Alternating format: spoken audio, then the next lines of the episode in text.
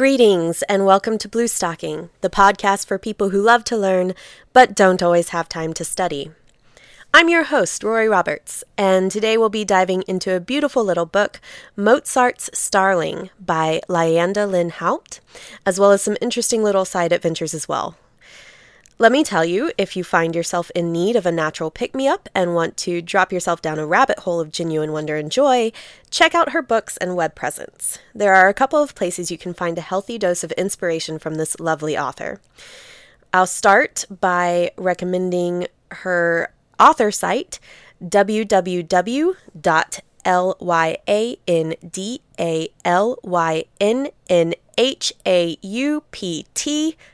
com. That's her author site. It has information about her books and speaking engagements, and it also links to her blog, which is thetanglednest.com, totally filled with sweetness and goodness. I'm also going to recommend that you check out her Facebook page. Uh, just go to Facebook and search for Lyanda Lynn Haupt. Uh, that's the first rabbit hole that I fell through while looking for videos of Carmen, the starling mentioned in her book.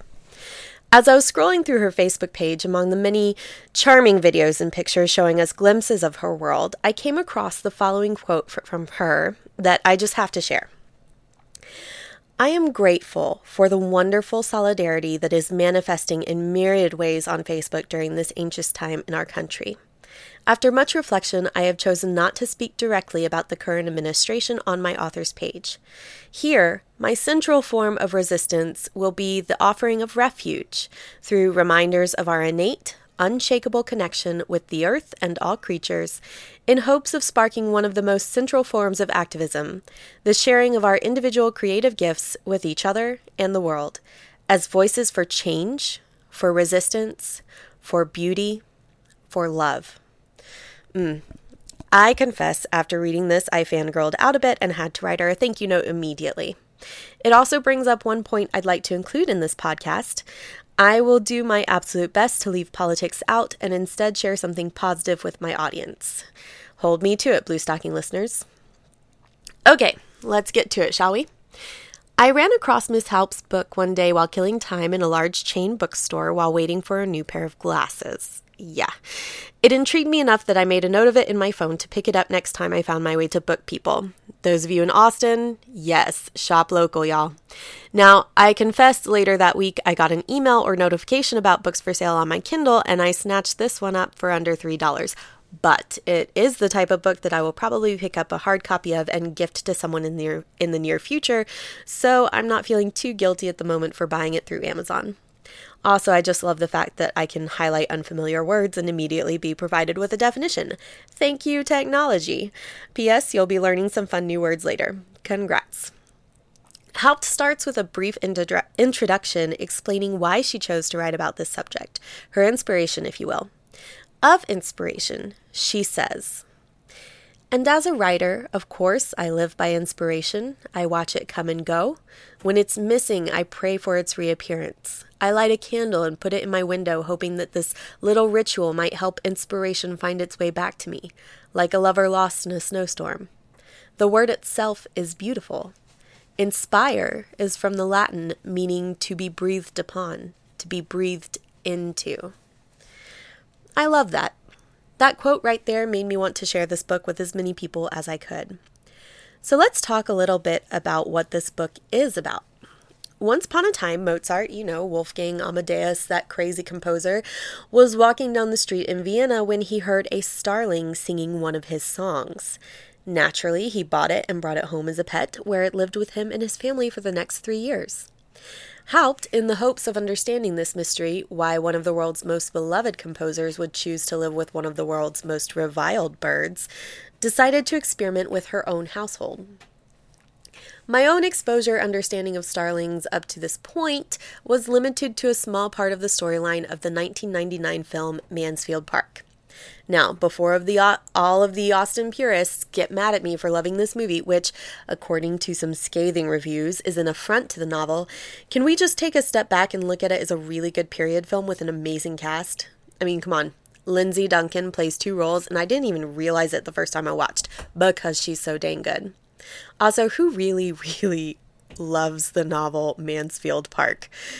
Do yourself a favor and watch this one with a nice cup of tea, or better yet, a glass of wine and some friends. You can turn it into a game and take a drink every time someone looks longingly at another person without speaking their true thoughts.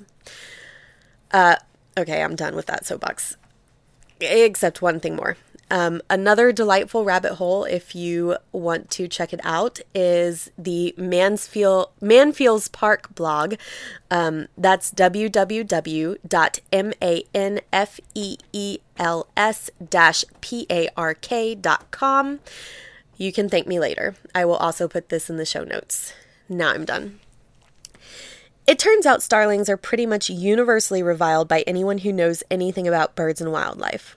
There are an estimated 200 million starlings living in the United States, and according to some, they cause about $800 million of agricultural damage each year. $800 million. That's eight zeros behind the eight, folks. Sheesh.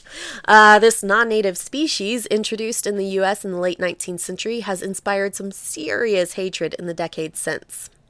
How are we handling this nuisance? Wiping them out by the millions, apparently. In 2015, U.S. government agents killed over a million starlings, more than any other nuisance species. Uh, Haupt puts a footnote in her book. For comparison, that same year, the USDA killed 730 cats, 5,321 white tailed deer, 61,702 coyotes, and 16,500 double crested cormorants. The silver lining here is that starling populations in the US seem to have peaked for the most part, and in most places are no longer increasing. I'm sure the man who brought the European starling to our shores did not foresee or comprehend the destruction that would follow. I have to quote the author directly here because she has such a lovely way with words, and this was one of my favorite passages in the book. Regarding the presence of starlings in North America, some blame Shakespeare. In the 1800s, acclimatization societies began to form across the country, following successful models in France. It was a vulnerable time for many newcomers to America who were homesick and hungry for the arts, literature, flowers, and birds of their homeland. The aim of the societies was to in- introduce European species that would be interesting and useful to the seemingly deprived New World species that would offer aesthetic and sentimental inspiration through beauty and song. Eugene Schieffelin was a pharmacist who lived in the Bronx. He was an eccentric, an Anglophile, and a Shakespeare aficionado. Some say he was also an ecological criminal and a lunatic, but I would argue for a gentler description, perhaps flawed. As deputy of the American Acclimatization Society of New York, Schieffelin, it is believed, latched on to the personal goal of bringing every bird mentioned in the works of Shakespeare to Central Park. Armed with his treasured copy of the exquisite Ornithology of Shakespeare, an 1871 volume in which James Edmund Harting assembled every allusion to bird life in the whole of the Shakespeare canon, Schieffelin zeroed in on the bard's single reference to a starling in Henry IV. It is a decisive scene. King Henry commands that the wilful soldier Hotspur free his prisoners, but Hotspur replies that he will do nothing of the kind until the king agrees to pay the ransom that will free Hotspur's brother in law Mortimer from the enemy. The king flies into a fury and forbids him to mention Mortimer's name. After the king's exit, Hotspur imagines a fanciful retribution, and here enters our star. He said he would not ransom Mortimer, forbade my tongue to speak of Mortimer, but I will find him when he lies asleep, and in his ear I'll holla, Mortimer! Nay, I'll have a starling shall be taught to speak nothing but Mortimer, and give it to him to keep his anger still in motion. Whew, good old Billy Shakes. His revenge plots range from cooking and serving up a guest's own children in a meat pie to teaching a starling to recite one name over and over. So, long story short, this guy Schieffelin had 80 starlings delivered from England, and he released them into Central Park in March of 1890. In just 80 years, those starlings had propagated and spread through the entire continent, just like bunnies. Now, Since starlings are so despised, they're not offered any protection like other bird species. Any individual can come along and kill a starling or destroy a nest with no consequences. It is also illegal to keep starlings as pets in many states.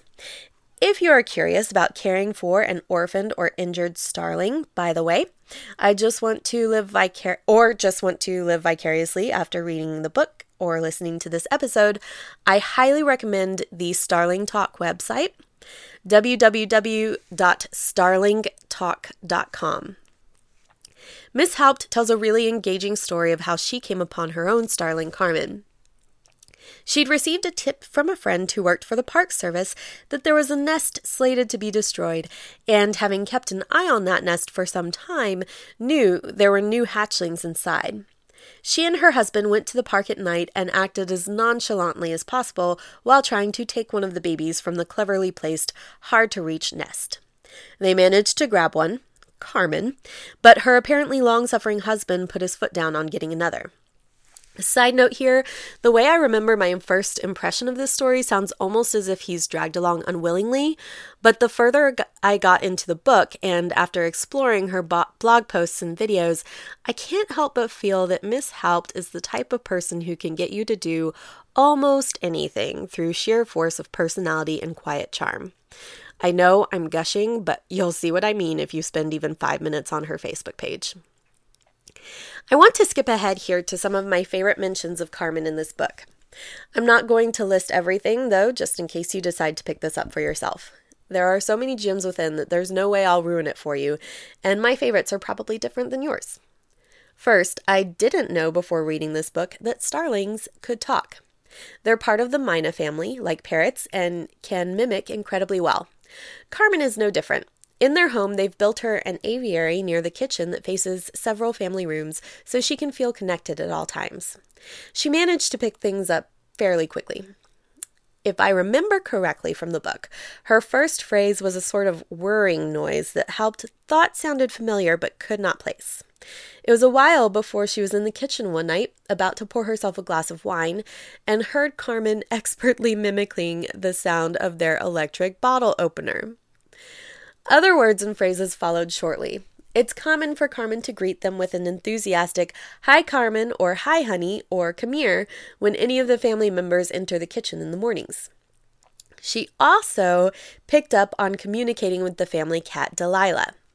The family discovered this one morning when they walked in, were greeted with Hi, Carmen, and then the cat walked in. Carmen looked straight at her and let out her best meow. Haupt get us into some really interesting com- examinations of language and starling communication in her book that I'm just barely scratching the surface of now. Incidentally, the meow that Carmen has learned and chosen to employ her com- in her communication with the family cat Delilah is apparently not a sweet, docile mew, but more of that loud yowling that lets you know she's hungry. When I read this, I immediately thought of Elvis on the My Favorite Murder podcast, those of you who don't listen, it begins with Elvis, want a cookie? okay, I can't. Um, my apologies if your volume just went crazy. I imagine it can get a little stressful at times too. Haupt wears what she calls a poop shirt since Carmen spends so much time on her shoulders throughout the day. Uh, ew. Um, and one time they had to attach a note to her daughter's audition tape for a prestigious festival. Please excuse the bird sounds. We have a pet starling. Mozart had one too. Because Carmen's calls of Hi Carmen and Kiss Me can be heard over her daughter's cello music. Whew, that would not be fun. Also, there are myriad ways starlings can injure themselves. Once Carmen somehow got into the refrigerator and wasn't found for an hour. Haupt tells stories of using reverse psychology to pry dangerous objects like pushpins or rubber bands away from Carmen when they're working in her office. Things to keep in mind don't leave drinks unattended. Double check before microwaving anything, and make sure the lid is down when you flush the toilet. These are all things I learned from the Starling Talk website. All of the worry and stress aside, you can tell that Haupt adores this bird and has forged a really deep bond. She also firmly believes that Mozart Starling held a similar position in his household. There are a few different theories about how Mozart's Starling was found by the composer. The story goes that Mozart was walking down the street and heard the starling singing one of his newer songs. We know from his journals that he completed the song on April 12, 1784, and that he purchased the bird. We'll, we'll call him Star, like Haupt does, although there's no record of his actual name, on May 27th of that same year. It's possible that the refrain star copied from Mozart had originated from the single public performance of the piece at that time. In that time, everybody whistled and would whistle refrains as they went about their daily lives, kind of like we're glued to our phones today. It was common for composers to put bits into their compositions that would be easily memorized and replicated by the whistlers in the audience. That small piece of Mozart's work could have spread through the streets from the original performance in the way that today we use social media to share things with our friends and acquaintances. Or it's possible that Mozart himself taught the bird the song and was so charmed to hear it repeated back to him that he purchased Star and brought him home. Haupt calls them both shameless flirts, and it's fun to think of the composer stopping in the bird stall on his way home most days to play games of music and mimicry with a mischievous starling. Star lived with the Mozart family for three years and is thought to have inspired Mozart in myriad ways, including a beloved character in his opera, The Magic Flute, and a composition many acknowledge was likely a tribute and heavily inspired by Star, a musical joke. Incidentally, a musical joke is the only one of Mozart's songs that Carmen seems to get really excited about.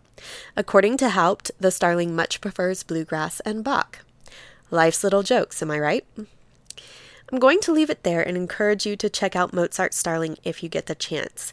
Miss Haupt goes into some really interesting explorations of linguistics and ornithology that I've just barely scratched the surface of here, not to mention some delightful anecdotes about her bird Carmen and Mozart himself. Now, I also found this amazing article about Beatrix Potter by Cara Giaimo. Apologies if I've mispronounced your name. On the Atlas Obscura website that I wanted to somehow share, and I'm taking it as a sign that Miss Haupt mentions the author in her acknowledgments at the end of Mozart's Starling. The headline reads Beatrix Potter's greatest work was a secret coded journal she kept as a teen. I was hooked immediately. Check this out. In November of 1943, Beatrix Potter wrote a letter to her beloved cousin Caroline Clark. 77 years old, laid up in bed with pneumonia and heart disease, Potter was doubtlessly thinking back on her long and varied career, her hundreds of landscape watercolors, her respected mycology research, and her 24 children's books, some of which, like The Tale of Peter Rabbit and The Tale of Two Bad Mice, were already considered classics. In the letter, though, she didn't mention any of these. Instead, she reminisced about a very different project longer, bolder, and entirely secret. When I was young, I already had the itch to write without having any material to write about, she explained to Clark. I used to write long winded descriptions, hymns, and records of conversations in a kind of cipher shorthand. Five weeks later, Potter died, as far as we know, this is the only time she ever mentioned what may well be her masterwork a private journal written in secret code that she kept for over 15 years. In it, she wrote her innermost thoughts about art and literature, science and nature, politics and society, and her own hopes and frustrations. Its eventual publication transformed her reputation from brilliant children's book author to writer for the ages. If it weren't for one tireless, dedicated fan, we might never have seen it at all. Potter began keeping her journal when she was about 14 years old, apparently inspired by a united admiration of Boswell and Pepys, as she later wrote to Clark. While those two luminaries were adult men when they started their diaries, Boswell, a 22 year old city playboy, and Pepys, an up and coming civil servant, Potter, as a young woman in a Victorian household, was writing from a different life stage and station. Her mother, Helen, herself constrained by social circumstances, wanted a quiet, obedient daughter, one that, when she grew older, would stay home and look after her parents. This was not a role that came naturally to Beatrix, who was adventurous, opinionated, even mischievous, the Peter Rabbit to her mother's Mr. McGregor. The journal was a place where Potter was free. She could escape. She wrote of her efforts to memorize Shakespeare, there is a vast amount in my head, and related interesting facts she had picked up about the rest of the world. Manner of catching ducks in Egypt. Man swims in the water with his head inside a hollow pumpkin and surrounded by decoy ducks and pulls wild ones under. She could participate. Her entries are full of references to political events and transcripts of adult conversations. She could critique. I say fearlessly that the Michelangelo is hideous and badly drawn, she wrote after a visit to the National Gallery. No one will read this. It fulfilled a need not only to express herself, but to have something over which she, who was powerless in every other way, exercised absolute control, writes Linda Lear in her 2008 biography, Beatrix Potter A Life in Nature. She also presents a simpler theory. It seems reasonable to conclude that her code writing was at least initially devised against the possibility that her mother might read it. She may have originally imagined this unwanted audience of one. Decades later, though, after her best selling books had brought her fame and fortune, she was keenly aware that people besides her mother would now be interested in her private thoughts. Before she died in 1943, she and her husband, the lawyer William Heelis, bequeathed their entire 4,000 acre estate to Britain's National Trust, along with her original illustrations. She failed to tell anyone about the diaries, though, or to provide for their translation. They were exasperating and absurd compositions, she wrote in the letter to Clark. I am now unable to read them even with a magnifying glass. So when Stephanie Duke, a younger relation of Potter's, came across what she described as a large bundle of loose sheets and exercise books written in cipher writing in the late author's home in 1952, she wasn't quite sure what to make of them herself. She did know who to ask for help, though. Leslie Linder, the biggest Potter fan around. Linder grew up on a country estate on the outskirts of London, in the type of landscape that inspired much of Potter's work. Like most Potter aficionados, he got his first taste of the author's books at the tender age of seven, when he was given early copies of several of her books, including The Tale of Peter Rabbit. His father, though, gave them away. It took decades before he rediscovered Potter at age 40 and fell in love with her work all over again. Along with his sister Enid, and with the help of his family's vast personal fortune, he began buying up Potter's works at estate sales and auctions. The love of Potter's work triggered the desire to know more about the lady who created it, says Andrew Wiltshire, an acquaintance of Linder's and the author of a biography of him, Beatrix Potter's Secret Code Breaker the Linders began collecting other Potter ephemera, not just artworks, but letters, drafts, and other ephemera. When Duke approached Leslie about the sheaf of inscrutable papers, he jumped at the chance to take a look. He was the kind of man who would say, Yes, please, Wiltshire says. He wouldn't need to be asked twice. As codes go, Potter's wasn't inordinately complicated. As Wiltshire explains, it was a monoalphabetic substitution cipher code, in which each letter of the alphabet was replaced by a symbol, the kind of thing they teach you in Cub Scouts. The real trouble was Potter's own fluency with it. She quickly learned to write the code so fast that each sheet looked, even to Linder's trained eye, like a maze of scribbles. Her handwriting could be minuscule. At times, there were thousands of words squeezed onto a single page. It didn't help that when she turned 20, she destroyed much of her earliest and likely clearest work, writing by way of explanation that it is rather appalling to find one was such a goose only three years since. She also prioritized production over organization in that way that is common among children and artists, of which Potter was, of course, both. She didn't confine herself to notebooks. She wrote all over anything she had at hand. In one case, she repurposed an entire French dictation textbook. She ripped out the pages and pasted in her own coded reviews of museum exhibitions. She even availed herself of a prescient shorthand. Occasionally, numbers were used as, par- as parts of words, such as forget or together, Linder later wrote. It was a tough task. For five years, Linder pulled out his pile of pages, looked over them, and filed them away again with a sigh. By Easter 1958, I was beginning to think somewhat sadly that these code written sheets would remain a mystery forever, he remembered later. later. That Monday, April 7th, he decided to give himself a final crack at them. He pulled a sheet at random from his stack.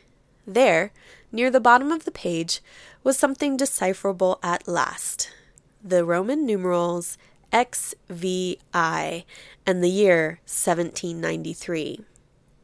To which 16th person had something happened in 1793? He fruitlessly flipped through a dictionary of dates.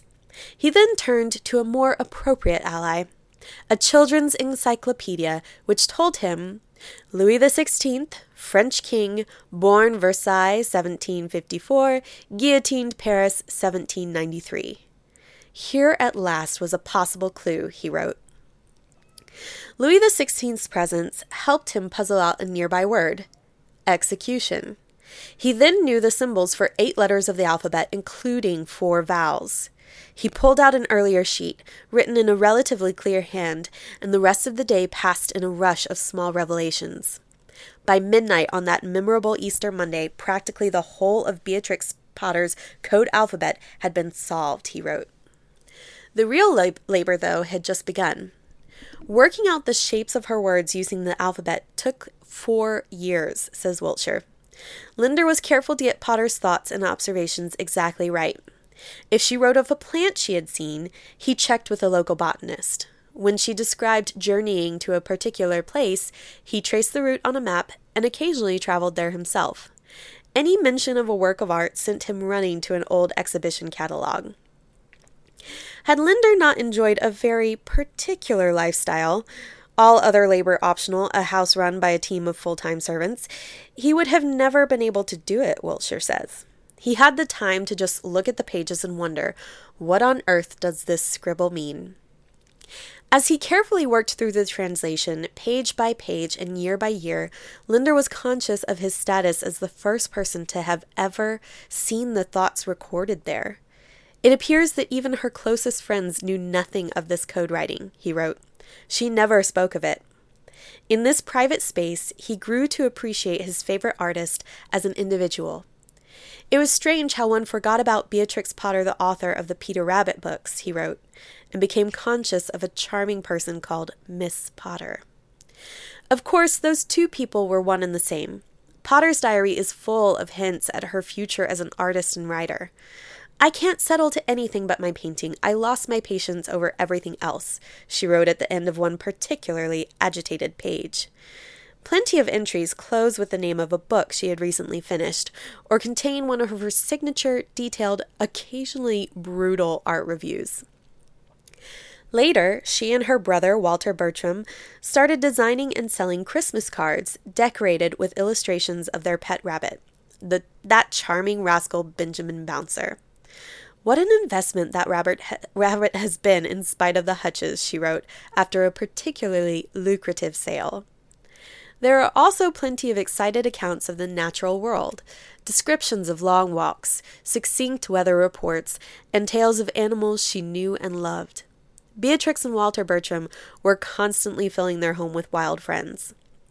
Besides Benjamin, the journal pays close attention to Prince the Chestnut Horse, a pair of lizards named Toby and Judy, and a green frog, Punch, who has been on extensive journeys. I think she was, in many respects, the sweetest animal I ever knew, Potter wrote in 1886 after the death of one mouse, whom she referred to as both Miss Mouse and Xarifa. The late pet showed up in many times in Potter's sketches, and there is a character called Xarifa in The Fairy Caravan, published a full 43 years after its namesake's death. As she grew older, Potter began to think about sharing her written insights with more people. On August 31st, 1894, she journaled for the first time about searching for mushrooms, a pursuit that would grow to occupy more and more of her time over the next few years, as she grew increasingly interested in mushroom reproduction. Beatrix Potter's journal ended on the 31st January 1897, when at the age of 30 she was about to submit a paper to the Linnaean Society of London, Linder later wrote. Although she pr- eventually withdrew that particular paper after realizing some of her samples were contaminated, she never returned to her code. After 15 years and thousands of pages written in secret, she was ready to communicate in a way that others could understand. All told, it took Linder 13 years to decode Potter's journals. In 1966, they were published by Frederick Warne Limited as the Journal of Beatrix Potter. Up to that point, critics had mostly considered Potter a writer of bunny rabbit tales and not much else, says Wiltshire. The journal showed that she was much more an inquisitive spirit with a sense of humor and a great gift for language, and a keen observer of Victorian life. Linder kept collecting and thinking about Potter for the re- remainder of his life. By the time of his death in 1973, he had filled two room sized safes in his house with Potter art, papers, and ephemera. He left it all to the Victoria and Albert Museum, where it lives on as the Linder Bequest Archive and Collection. The consensus among experts is that, were it not for Linder's work, Potter would be much less well known today, says Wiltshire. Since 1966, over 100 books have been written about Beatrix, and they've all either drawn on information from the archive, the journal, or the other two books about Beatrix that Leslie and Enid wrote in 1955 and 1970. If he hadn't spent all this time, those pages would have remained in a cupboard, forgotten, says Wiltshire. And if she hadn't spent even longer writing it, we would have missed out on a great gift from this writer of bunny rabbit tales. Thousands of pages of very human thought. Ah, it's beautiful. Um, one correction noted on the Atlas Obscura website. This post previously stated that Leslie Linder grew up in Cumbria's Lake District. It was instead a different part of the English countryside. Just want to be sure I acknowledge that. Also, can we just take a moment to acknowledge and be thankful of the fact that this person who was independently wealthy and didn't have to work spent his time in a task that has ultimately benefited so many people, not just himself. I think that's really cool. And if I ever somehow won the lottery, even though I never buy tickets, I would hope that I could put my time to such good use as well. Now, before I let you go, let's learn a fun new word. As promised, tatterdemalion as a noun, it is a person in tattered clothing, a shabby person, and as an adjective, it is a ragged, unkempt, or dilapidated thing. The word origin and history for tatterdemalion, meaning a ragged child person dressed in old clothes, comes from around the year 1600, probably from tatter, but perhaps also suggested by Tartar with a contemporary sense of vagabond or gypsy. This word was used to describe the bird catchers who caught the starlings and other such birds that would have been seen in shops in Mozart's time. Now, thank you so much for listening. If you have any questions or would like to see show notes, you can check those out at www.bluestockingpod.com.